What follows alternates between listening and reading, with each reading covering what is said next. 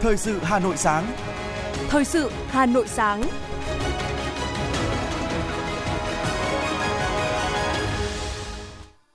Kính chào quý vị và các bạn. Bây giờ là chương trình thời sự của Đài Phát thanh Truyền hình Hà Nội. Chương trình sáng nay, Chủ nhật ngày 12 tháng 11 năm 2023 có những nội dung chính sau đây. Kỳ họp cuối năm Hội đồng nhân dân thành phố Hà Nội xem xét thông qua 71 nội dung chương trình tháng khuyến mại Hà Nội năm 2023 và sự kiện Ngày vàng giá sốc đã thu hút đông người tiêu dùng thủ đô đến tham quan mua hàng trong ngày cuối tuần. Số ca mắc sốt xuất huyết trên địa bàn cả nước vẫn cao. Riêng tại Hà Nội, dịch vẫn đang diễn biến phức tạp. Phần tin thế giới có những sự kiện nổi bật, các nước Ả Rập, Hồi giáo kêu gọi chấm dứt hoạt động quân sự ở Gaza. Ô nhiễm không khí đang tấn công các nước Nam Á và sau đây là nội dung chi tiết. Thưa quý vị, Thường trực Hội đồng Nhân dân thành phố Hà Nội vừa ban hành thông báo về nội dung, thời gian và công tác chuẩn bị tổ chức kỳ họp thường lệ cuối năm 2023, kỳ họp thứ 14 Hội đồng Nhân dân thành phố Hà Nội khóa 16, nhiệm kỳ 2021-2026. Dự kiến kỳ họp diễn ra từ ngày 4 tháng 12 đến ngày 8 tháng 12 năm 2023 tại trụ sở Hội đồng Nhân dân, Ủy ban Nhân dân thành phố xem xét thông qua 71 nội dung, trong đó xem xét 24 báo cáo, xem xét thông qua 47 nội dung ban hành nghị quyết. Cụ thể, Hội đồng nhân dân thành phố xem xét các báo cáo của Ủy ban nhân dân thành phố về tình hình thực hiện kế hoạch phát triển kinh tế xã hội năm 2023 nhiệm vụ phát triển kinh tế xã hội năm 2024 của thành phố, báo cáo đánh giá tình hình thực hiện ngân sách của thành phố Hà Nội năm 2023 và dự toán ngân sách địa phương và phân bổ ngân sách cấp thành phố năm 2024, báo cáo về tình hình thực hiện và trình điều chỉnh kế hoạch tài chính 5 năm 2021-2025, báo cáo công tác chỉ đạo điều hành của Ủy ban nhân dân thành phố năm 2023, phương hướng nhiệm vụ năm 2024. Đặc biệt, Hội đồng nhân dân thành phố cũng xem xét các báo cáo chuyên đề về kết quả thực hiện nghị quyết số 11 của Hội đồng nhân dân thành phố về hoạt động chất vấn tại kỳ họp thứ 12 Hội đồng nhân dân thành phố khóa 16, nhiệm kỳ 2021-2026, kết quả thực hiện nghị quyết số 04 của Hội đồng Nhân dân thành phố về biện pháp đẩy nhanh tiến độ đầu tư, tập trung xử lý các dự án vốn ngoài ngân sách có sử dụng đất chậm triển khai trên địa bàn thành phố Hà Nội đến tháng 12 năm 2023 kết quả công tác cải cách hành chính năm 2023 gắn với báo cáo kết quả thực hiện nghị quyết số 20 của Hội đồng Nhân dân thành phố về kết quả giám sát việc thực hiện công tác cải cách hành chính, việc xây dựng chính quyền điện tử và chuyển đổi số trong hoạt động của cơ quan nhà nước thuộc thành phố Hà Nội. Đáng lưu ý, trong số 47 nội dung xem xét ban hành nghị quyết thì có 20 nội dung nghị quyết chuyên đề. Hội đồng Nhân dân thành phố cũng xem xét thông qua quy định điều chỉnh mức thu phí tham quan danh lam thắng cảnh, di tích lịch sử trên địa bàn thành phố, nội dung chi, mức chi, hỗ trợ hợp tác xã nông nghiệp trên địa bàn thành phố giai đoạn năm 2023-2025. Mức hỗ trợ kinh phí đóng bảo hiểm y tế cho người cao tuổi từ 70 đến dưới 80 tuổi, người khuyết tật nhẹ, học sinh, sinh viên có hoàn cảnh khó khăn, người thuộc hộ gia đình làm nông nghiệp, lâm nghiệp, ngư nghiệp có mức sống trung bình trên địa bàn thành phố giai đoạn năm 2024-2025 mức phụ cấp đối với người hoạt động không chuyên ở không chuyên trách ở cấp xã, ở thôn, ở tổ dân phố, mức phụ cấp hàng tháng, mức hỗ trợ kiêm nhiệm đối với người trực tiếp tham gia hoạt động ở thôn, tổ dân phố. Dự kiến, Hội đồng Nhân dân thành phố cũng dành một ngày để thực hiện hoạt động chất vấn và trả lời chất vấn về tình hình thực hiện nhiệm vụ kinh tế xã hội và những vấn đề bức xúc mà đại biểu Hội đồng Nhân dân thành phố và cử tri thủ đô quan tâm. Diễn ra trong hai ngày cuối tuần 11 và 12 tháng 11, sự kiện Ngày vàng giá Sóc được triển khai đồng loạt tại 50 điểm vàng của chương trình, gồm hệ thống các siêu thị, trung tâm thương mại, cửa hàng lớn tại Hà Nội, ghi nhận tại một số điểm vàng của chương trình như siêu thị Bixi Thăng Long, BRG Mart, Media Mart trong sáng và trưa ngày 11 tháng 11, các đơn vị đều có sự chuẩn bị kỹ lưỡng, hàng hóa đảm bảo chất lượng, nguồn gốc với trên 1 triệu sản phẩm giảm giá từ 20 đến trên 50%. Đặc biệt, một số mặt hàng giảm giá lên đến trên 70% trong hai ngày vàng giá sốc. Do đó, lượng khách hàng đến các siêu thị khá đông, tăng gấp 2 lần so với ngày thường, nên việc thu ngân, chăm sóc khách hàng cũng được các doanh nghiệp tăng cường. Chương trình tháng khuyến mại Hà Nội năm 2023 và sự kiện Ngày vàng giá sốc đã thu hút đông người tiêu dùng thủ đô đến tham quan mua hàng trong ngày cuối tuần. Thưa quý vị và các bạn, với mục tiêu không để ai bị bỏ lại phía sau, Thời gian qua, thành phố Hà Nội đã tập trung nhiều nguồn lực cho công tác giảm nghèo, bảo đảm an sinh xã hội. Nhờ đó, thành phố đã hoàn thành chỉ tiêu giảm tỷ lệ hộ nghèo trước thời hạn 2 năm, cơ bản không còn hộ nghèo gặp khó khăn về nhà ở, không còn xã, thôn đặc biệt khó khăn. Đời sống của nhân dân thì ngày càng được cải thiện. Một trong những nguồn lực góp phần rất lớn trong công tác giảm nghèo bền vững đó chính là tín dụng chính sách xã hội, ghi nhận của phóng viên Minh Thơm là một trong những hộ nghèo ở thôn Sổ Tơi, xã Yên Trung, huyện Thạch Thất. Trước đây nhờ được vay vốn hộ nghèo, gia đình anh Nguyễn Thành Quang đã có nguồn vốn đầu tư nuôi trâu và trồng rừng. Qua nhiều kỳ được tiếp cận nguồn vốn, đến nay gia đình anh đã thoát nghèo, không chỉ xây dựng được nhà cửa khang trang, con cái học hành đảm bảo, mà còn tiếp tục được vay vốn giải quyết việc làm để mở rộng diện tích vườn rừng trồng keo gần 3 hecta. Anh Nguyễn Thành Quang, xã Yên Trung, huyện Thạch Thất chia sẻ. Nhờ là có nguồn vốn của nhà nước chính sách ấy, tiếp cận được cái nguồn vốn này tôi cũng trồng trọt với chăn nuôi. Thì ờ, cũng như nguồn vốn đấy mà tôi lại ờ, phát triển được, mà cũng thoát được nghèo bây giờ tôi cũng làm được gian cửa gian nhà là xã có 80% số hộ là đồng bào dân tộc Mường. Qua hơn 20 năm thực hiện các chương trình tín dụng chính sách, cho thấy được hiệu quả kinh tế xã hội mang đến cho đồng bào là hết sức tích cực. Nguồn vốn đã góp phần giúp cho hàng nghìn hộ đồng bào dân tộc thiểu số làm quen với việc vay vốn để sản xuất kinh doanh, thay đổi cách thức làm ăn, từng bước vươn lên phát triển kinh tế gia đình, nâng cao đời sống tổng dư nợ của toàn xã đạt gần 15,5 tỷ đồng. Xã chỉ còn 16 hộ nghèo và cận nghèo. Ông Dương Công Mạnh, Phó Giám đốc Phòng Giao dịch Ngân hàng Chính sách Xã hội huyện Thạch Thất cho biết. Trong 5 năm trở lại đây, trong toàn huyện số lượt hộ nghèo được vay vốn là tầm khoảng hơn 200 hộ nghèo được vay vốn. Và còn số lượt hộ cận nghèo được vay vốn thì khoảng à, 2.000 hộ. Riêng à, đặc biệt là ba xã dân tộc miền núi thì à, cái số lượt hộ nghèo và hộ nghèo cận nghèo được vay vốn tỷ lệ cũng là rất cao. Họ có nhu cầu vay vốn này thuộc đúng đối tượng này và có phương án sản xuất kinh doanh cụ thể thì không bao giờ ngân hàng chính sách để cho họ có thể thiếu vốn sản xuất kinh doanh. Và luôn luôn đáp ứng đủ cái vốn cho bà con cũng được tiếp cận nguồn vốn tín dụng chính sách để phát triển kinh tế. Bà Sĩ Thị Thoan ở xã Cấn Hữu, huyện Quốc Oai mạnh dạn đầu tư trồng cây ăn quả và chăn nuôi vịt. Trước đây mặc dù có đất để sản xuất, nhưng vì không có vốn nên gia đình bà không thể xoay sở làm được gì. Nhưng may mắn gia đình bà được nhiều lần tiếp cận nguồn vốn ưu đãi dành cho hộ nghèo, hộ mới thoát nghèo, rồi vốn vay giải quyết việc làm để phát triển kinh tế. Đến nay doanh thu hàng năm của gia đình đạt hàng trăm triệu đồng và gia đình bà cũng đã thoát nghèo thành công. Bà Sĩ Thị Thoan, xã Cấn Hiếu, huyện Quốc Oai cho biết. Được uh, tiếp cận được cái vốn vay của ngân hàng chính sách. Nhà tôi hiện là bây giờ là đang vay là 70 triệu để vay là chăn nuôi vịt cũng như ao thả cá với chăn đầu tư vào vườn cây ăn quả đến bây giờ là cũng được 3 năm rồi cũng thấy là có hiệu quả bây giờ là cái vốn nó cũng cần hạn hẹp quá muốn à, nhờ ngân hàng chính trách là hỗ trợ thêm vốn vay để gia đình lại được ừ, mở mang thêm Tính đến ngày 30 tháng 9 năm 2023, dư nợ các chương trình chính sách xã hội đang triển khai trên địa bàn Hà Nội đạt trên 13.600 tỷ đồng, cho trên 262.000 khách hàng vay vốn, trong đó có nhiều nhóm hộ nghèo vay vốn. Thủ tục vay đơn giản, gọn nhẹ. Đặc biệt trong năm 2023, các hộ nghèo cận nghèo trên địa bàn thành phố có được hỗ trợ cho vay với lãi suất 2% theo nghị quyết 11 của chính phủ. Các chính sách này đã giúp đỡ hộ nghèo, cận nghèo từng bước vươn lên trong cuộc sống và thoát nghèo. Sự đồng hành của Ngân hàng Chính sách Xã hội thành phố Hà Nội trong hành trình phát triển kinh tế xã hội, giảm nghèo bền vững cho thấy sự quan tâm chăm lo của Đảng và Nhà nước đối với các hộ nghèo rất thiết thực và hiệu quả. Ông Phạm Văn Quyết, Giám đốc chi nhánh Ngân hàng Chính sách Xã hội thành phố Hà Nội cho biết. Trong thời gian tới thì chúng tôi sẽ thứ nhất là sẽ tiếp tục phối hợp với ờ, ờ, các sở ban ngành của thành phố à, trước hết là thực hiện những công tác giả soát nhu cầu vay vốn tại ờ, cơ sở và chúng tôi sẽ tham mưu thành phố thế rồi được trung ương à, để tiếp tục chuyển bổ sung cái nguồn vốn để chúng tôi triển khai À, giải ngân các chương trình tín dụng đáp ứng tốt nhất cái nhu cầu của nhân dân trên địa bàn.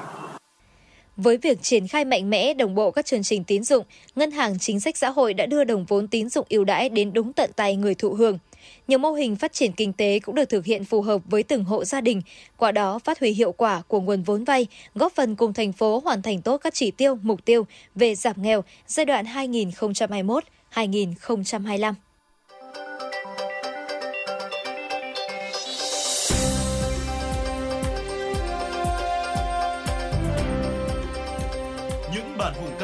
Ghi tạc vào lịch sử như Tiến quân ca, Trường ca sông Lô, ca ngợi Hồ Chủ tịch. Những thiên tình sử bất hủ như Thiên thai, Trường trì. Hay những tuyệt phẩm về mùa thu như Suối mơ, Thu cô liêu, Buồn tàn thu. Cùng sự góp mặt biểu diễn của các nghệ sĩ nổi tiếng. Tất cả sẽ có trong chương trình Dòng thời gian, bài ca đi cùng năm tháng số đặc biệt với chủ đề Suối mơ, kỷ niệm 100 năm ngày sinh của nhạc sĩ Văn Cao. Chương trình được truyền hình trực tiếp trên kênh 1 phát thanh FM 96 MHz và các nền tảng số của Đài Hà Nội vào lúc 20 giờ ngày 12 tháng 11 năm 2023. Trân trọng mời quý thính giả đón nghe.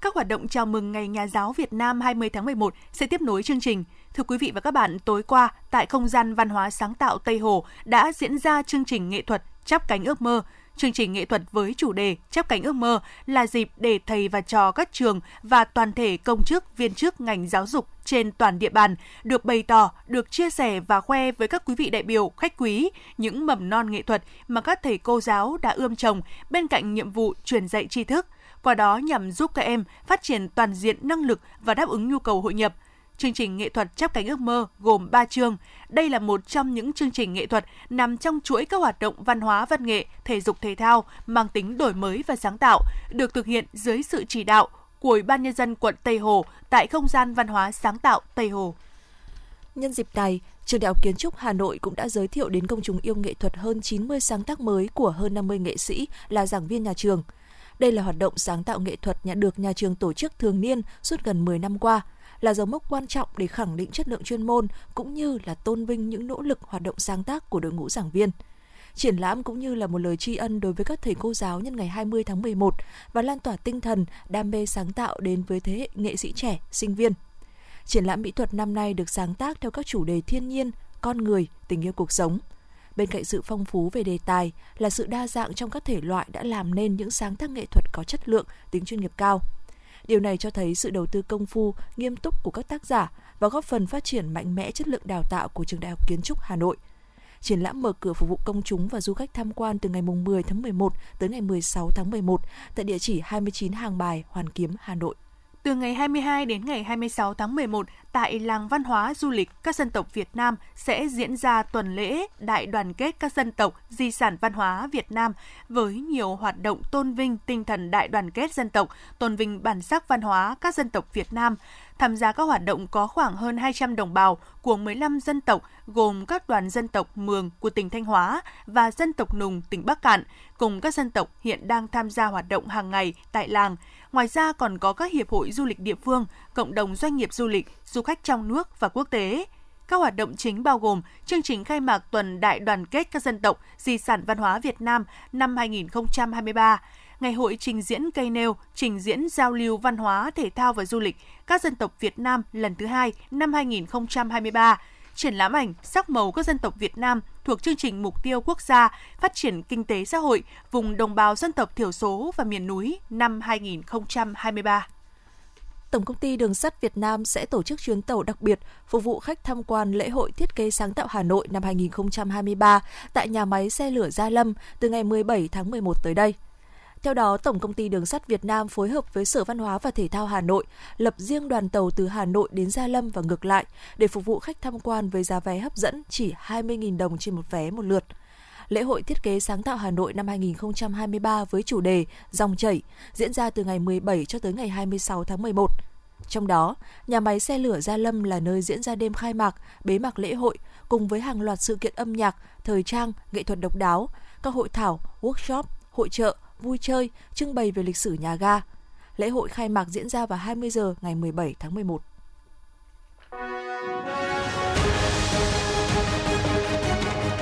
Thời sự Hà Nội, nhanh, chính xác, tương tác cao. Thời sự Hà Nội, nhanh, chính xác, tương tác cao.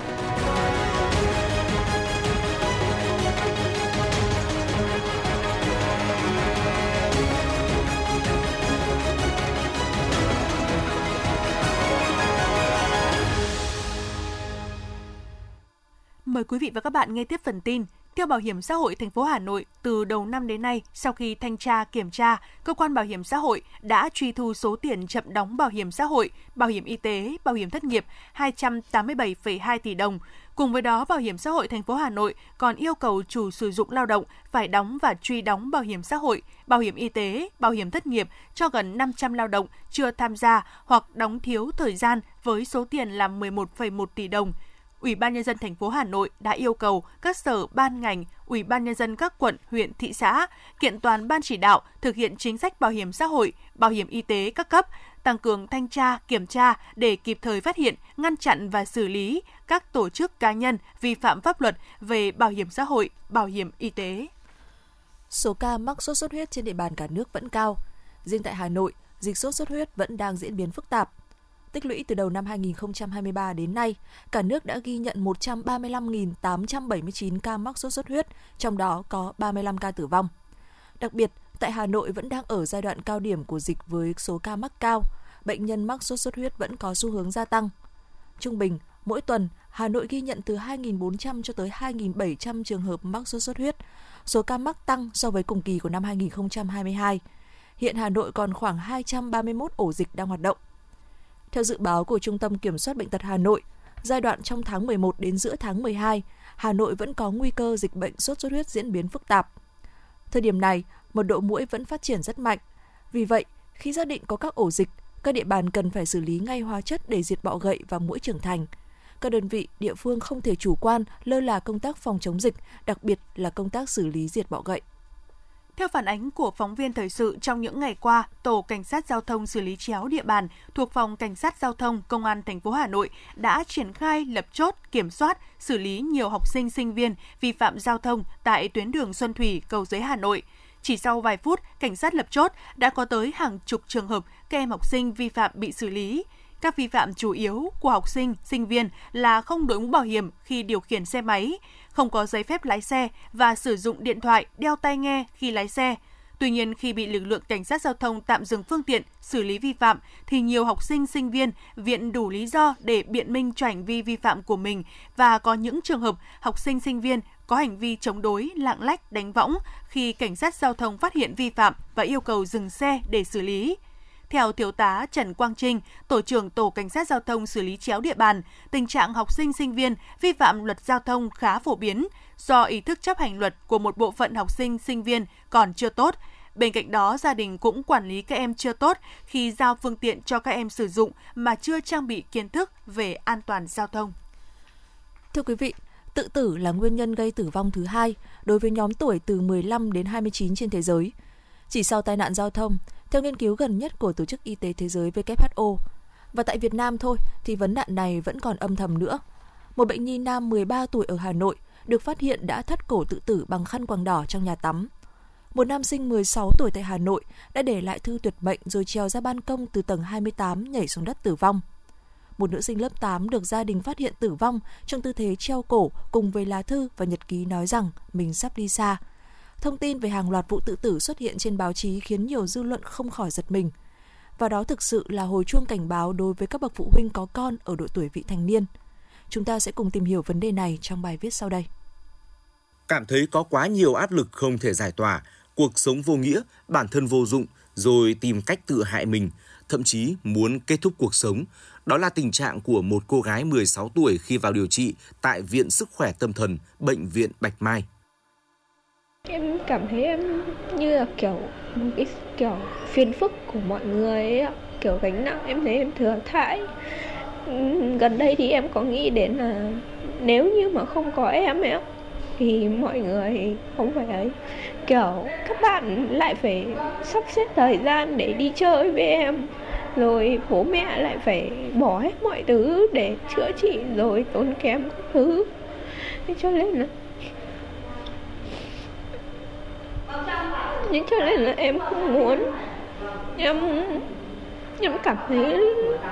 mọi thứ nó không có ý nghĩa gì, kể cả những thứ em thích, em cũng không còn thích nữa rồi. Dần dần, ít nói, sống thu mình lại, không chịu tiếp xúc hay tâm sự, trò chuyện cùng gia đình cũng như bạn bè. Tính tình cũng không còn hoạt bát, năng động như trước, nên các bệnh nhân được gia đình đưa đi khám sức khỏe tâm thần phụ huynh của một nam sinh đang điều trị tại bệnh viện tâm thần ban ngày Mai Hương nói. Thấy biểu hiện của cháu thì tôi không nghĩ là, là cháu bị bệnh. Thì thấy cháu ít ít nói thì cứ nghĩ là đang tuổi mới lớn nên là cũng không để ý. Báo cáo điều tra sức khỏe tâm thần vị thành niên Việt Nam do Viện Xã hội, Viện Hàn lâm Khoa học Xã hội Việt Nam cho thấy 21,7% trẻ vị thành niên Việt Nam có vấn đề về sức khỏe tâm thần. Tại các bệnh viện như Nhi Trung ương, Viện Sức khỏe Tâm thần, Bệnh viện Bạch Mai, vân vân, Bệnh viện Tâm thần Ban ngày Mai Hương, thường xuyên tiếp nhận các trường hợp trẻ vị thành niên đến khám và điều trị các vấn đề về sức khỏe tâm thần. Tiến sĩ bác sĩ Nguyễn Văn Dũng, Phó Viện trưởng Viện Sức khỏe Tâm thần, Bệnh viện Bạch Mai cho biết. Sinh lý học của ờ, các cái cháu ở vị thành niên thì não bộ chưa phát triển đầy đủ. Các cái tư tưởng, cảm xúc, hành vi, đặc biệt là tư duy của các cháu cũng chưa phát triển đầy đủ để trở thành con người ờ, trưởng thành. Do vậy, dễ tác động bởi các cái yếu tố ờ, bên ngoài. Từ những yếu tố bên ngoài đó sẽ dẫn đến những cái biểu hiện rối loạn cảm xúc hành vi và những cái hành vi tự sát theo Tổ chức Y tế Thế giới WHO, mặc dù tự tử xảy ra ở mọi lứa tuổi, nhưng theo thống kê, đây là nguyên nhân gây ra tử vong đứng thứ tư ở các trẻ từ 15 đến 19 tuổi trên thế giới. Quỹ Nhi đồng Liên Hợp Quốc UNICEF công bố trung bình mỗi ngày có khoảng 3.000 trẻ vị thành niên tự tử trên thế giới. Còn tại Việt Nam, đây cũng là vấn đề nghiêm trọng và rất đáng lo ngại khi tình trạng tự tử ở tuổi vị thành niên có xu hướng gia tăng mà nhiều phụ huynh chưa biết cách nhận diện cũng như có các biện pháp phòng ngừa. Theo thống kê, tỷ lệ mắc trầm cảm chung ở trẻ em là 2%. Ở lứa tuổi vị thành niên, tỷ lệ này dao động từ 5% đến 8%. Tỷ lệ này phổ biến hơn ở trẻ sau tuổi dậy thì. Chính vì vậy, phát hiện sớm các dấu hiệu để phòng ngừa tự tử ở trẻ vị thành niên là điều đặc biệt quan trọng.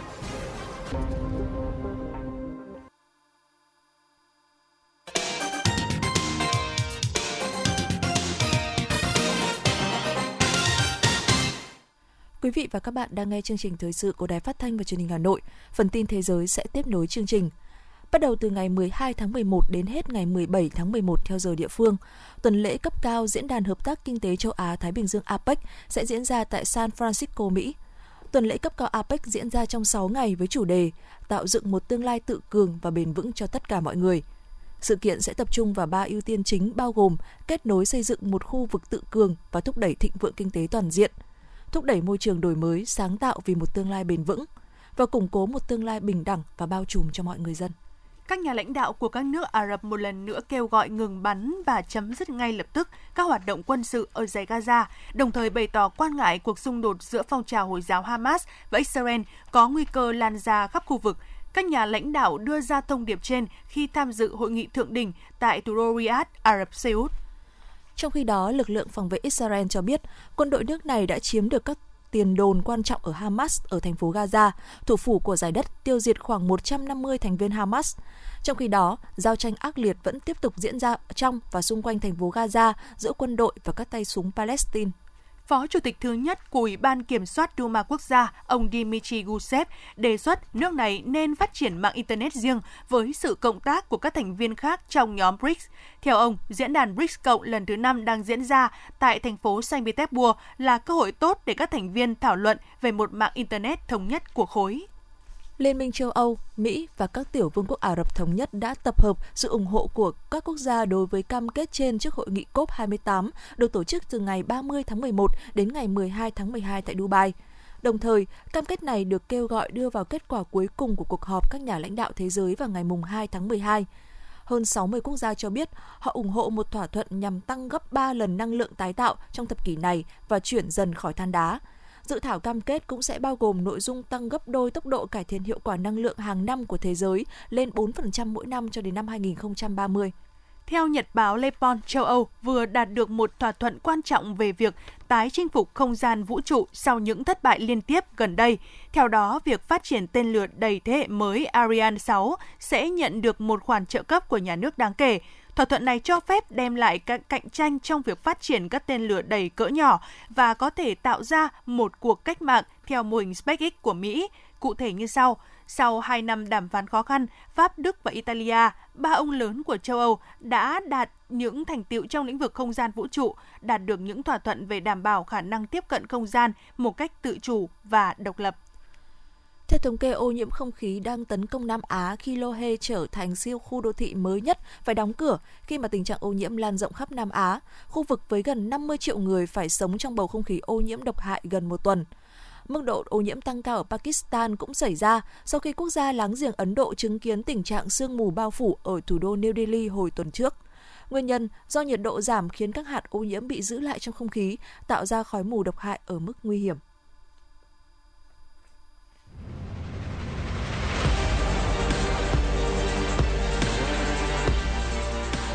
Bản tin thể thao.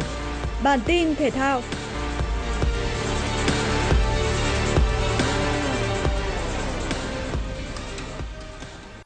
Tại giải vô địch thể hình thế giới 2023 diễn ra ở Hàn Quốc, đội tuyển Việt Nam tiếp tục giành được thêm một tấm huy chương vàng, nội dung đôi nam nữ của cặp lực sĩ Trần Hoàng Duy Thuận và Bùi Thị Thoa. Cũng ở nội dung này, cặp lực sĩ Trần Bảo Quốc Vương và Trần Thị Cẩm Tú giành được huy chương đồng. Bên cạnh đó là tấm huy chương vàng của lực sĩ Phạm Văn Phước ở nội dung thể hình cổ điển nam, chiều cao tới 1m60. Với 5 tấm huy chương vàng ở ngày đầu tiên, hiện tại đội thể hình Việt Nam đã giành được 7 tấm huy chương vàng tại giải vô địch thể hình thế giới 2023. Liên đoàn bóng đá Việt Nam đã chính thức ký hợp đồng dài hạn với huấn luyện viên Hứa Hiền Vinh và huấn luyện viên Lê Phước Tứ.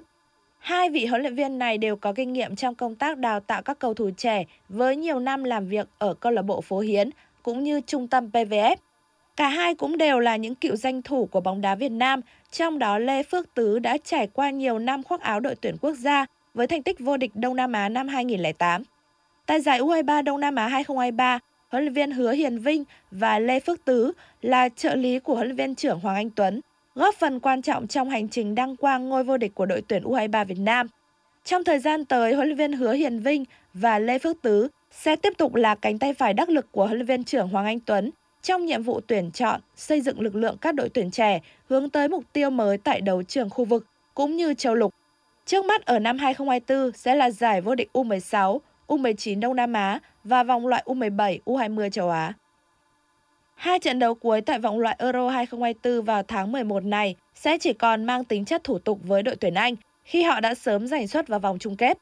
Tuy nhiên, huấn viên Gareth Southgate vẫn không lựa chọn những cái tên mới để thử nghiệm cho đợt hội quân, thay vào đó là một số gương mặt quen thuộc như Marcus Rashford và Harry Maguire. Cả hai đều thi đấu không tốt trong màu áo câu lạc bộ Manchester United. Jordan Henderson đã sang Ả Rập Xê Út thi đấu và Kevin Phillips đang ngồi dự bị ở Manchester City. Trong khi đó, những tiền vệ chơi nổi bật ở ngoại hạng Anh như James Ward-Prowse hay Cole Palmer không được gọi. Hai ngôi sao vẫn đang chơi rất hay trong màu áo câu lạc bộ là Ben White và Raheem Sterling tiếp tục không có mặt. Một điều đáng chú ý khi cả hai cầu thủ này đều không được gọi tên lên tuyển kể từ vòng chung kết World Cup 2022 tại Qatar. Ngoài ra, hậu vệ Dredd James từ chối lên tuyển đợt này vì thể lực không đảm bảo. Và sáng ngày 18 tháng 11 theo giờ Việt Nam, đội tuyển Anh sẽ gặp đội tuyển Manta trên sân nhà Wembley và sau đó 3 ngày là chuyến làm khách tới sân của đội tuyển Bắc Macedonia, đội đang cạnh tranh với đội tuyển Italia và Ukraine cho suất đi tiếp ở vòng chung kết Euro 2024. Theo Trung tâm Dự báo Khí tượng Thủy văn Quốc gia, hôm nay, bộ phận không khí lạnh mạnh đã báo vẫn tiếp tục di chuyển xuống phía Nam. Khoảng từ chiều nay, bộ phận không khí lạnh này ảnh hưởng đến khu vực phía Đông Bắc Bộ, từ đêm mở rộng đến phía Tây Bắc Bộ và Bắc Trung Bộ, sau đó đến Trung Trung Bộ. Gió Đông Bắc trong đất liền mạnh cấp 3, vùng ven biển cấp 4 đến cấp 5, giật cấp 6, cấp 7. Từ đêm nay, thời tiết khu vực Bắc Bộ và Bắc Trung Bộ chuyển rét, vùng núi Bắc Bộ có nơi rét đậm. Trong đợt không khí lạnh này, nhiệt độ thấp nhất ở Bắc Bộ và Bắc Trung Bộ phổ biến từ 15 đến 18 độ, riêng khu vực vùng núi Bắc Bộ từ 12 đến 15 độ, vùng núi cao có nơi dưới 11 độ. Do ảnh hưởng của không khí lạnh, từ ngày 12 đến ngày 13 tháng 11, ở khu vực Bắc Bộ có mưa rào và rông rải rác, cục bộ có mưa vừa, mưa to với lượng mưa từ 15 đến 30 mm trên giờ, có nơi trên 50 mm trên 24 giờ. Từ đêm ngày 12 đến ngày 13 tháng 11, mưa to, có nơi mưa rất to, mở rộng ra khu vực Thanh Hóa và Nghệ An với lượng mưa từ 50 đến 100 mm một đợt, có nơi trên 150 mm một đợt. Khu vực Hà Nội, sáng và trưa, gió nhẹ, từ chiều nay chuyển gió Đông Bắc cấp 2, cấp 3. Trong mưa rông khả năng xảy ra lốc, xét, mưa đá và gió giật mạnh. Nhiệt độ thấp nhất từ 23 đến 25 độ, nhiệt độ cao nhất từ 26 đến 28 độ, có nơi trên 28 độ.